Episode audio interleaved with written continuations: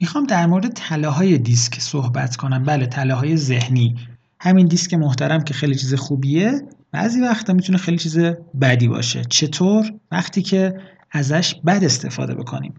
مثلا یکی از بلاهایی که ما ممکن دچارش بشیم برچسب زدنه. حالا که دیسکو یاد گرفتیم بگیم که آره بابا ما D ا اینجوریم شما C ا که نمی‌فهمین. حالا یا ما I ا اینجوریم شما S ا که بابا اصلا توی فضای دیگه ای هستین. ما اینطور شما اونطور. این برچسب زدن رابطه رو نابود می‌کنه. یه مشکل دیگه که ممکنه پیدا کنیم اینه که ما نخواهیم رشد بکنیم و بگیم دیدی؟ من همینم. من فیلم بازی نمی کنم من همینم که هستم. می‌خوای بخوا؟ نمی‌خوایم نخوا. همینه. آقا من دیم. مشکل من نیستش که دیم. مشکل تو که نتونی من کنار بیای. و یکی از طلاهای دیگه یکی از مشکلات دیگه که باش مواجه ممکنه بشیم اینه که ما نخواهیم تلاش بکنیم برای اینکه همکارامون رو و دیگران رو درک بکنیم و نخواهیم باشون همکاری بکنیم. بگیم که خب ببین به حال من دی با تو سی نمی‌سازیم دیگه بی خیال قبول کنیم. و در واقع بعد از اینکه ما دیسک رو شناختیم تازه کارمون شروع میشه.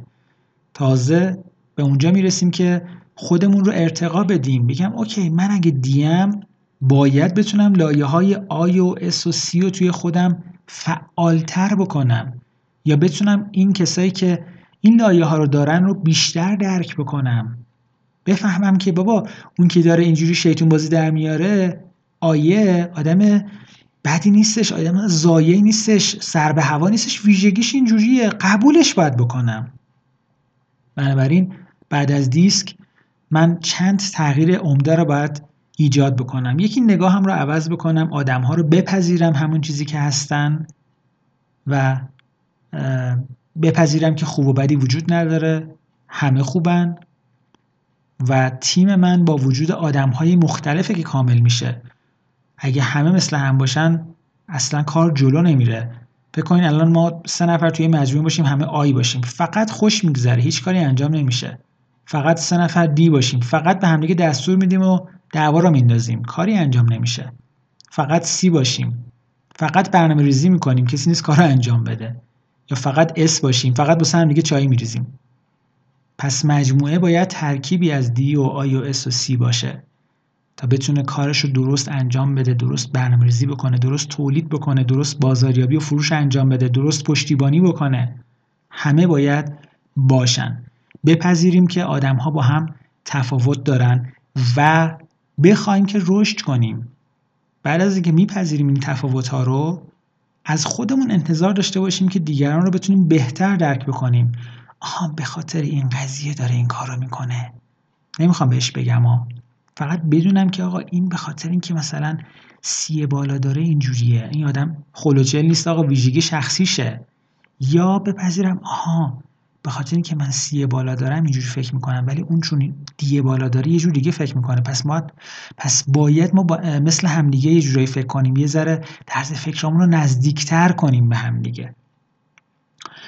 خیلی برام مهم بود که این بخش طلاها ها رو بگم و میگم کار با دیسک تموم نمیشه. یکی از بخش های خیلی خیلی خیلی مهم بعد از دیسک هوش هیجانیه که دیگه اینجا جاش نیست. برای اینکه بخوام بگم خودش یه دوره دیگه یه که حدود دو سه ساعت همسرم ندا مفاخری توضیح داده اینو. مورد بعدی شناخت توانایی ها و استعدادها و نقاط قوتمونه. اینکه من بدونم توی چی توانایی بیشتری دارم.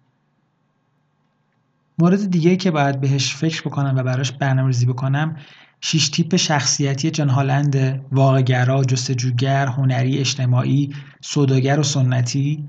که من ممکنه دی بالا داشته باشم ولی تیپ شخصیتیم هنری باشه. کسی که دی هنریه با کسی که دی سنتیه با کسی که دی جستجوگره فرق می‌کنه.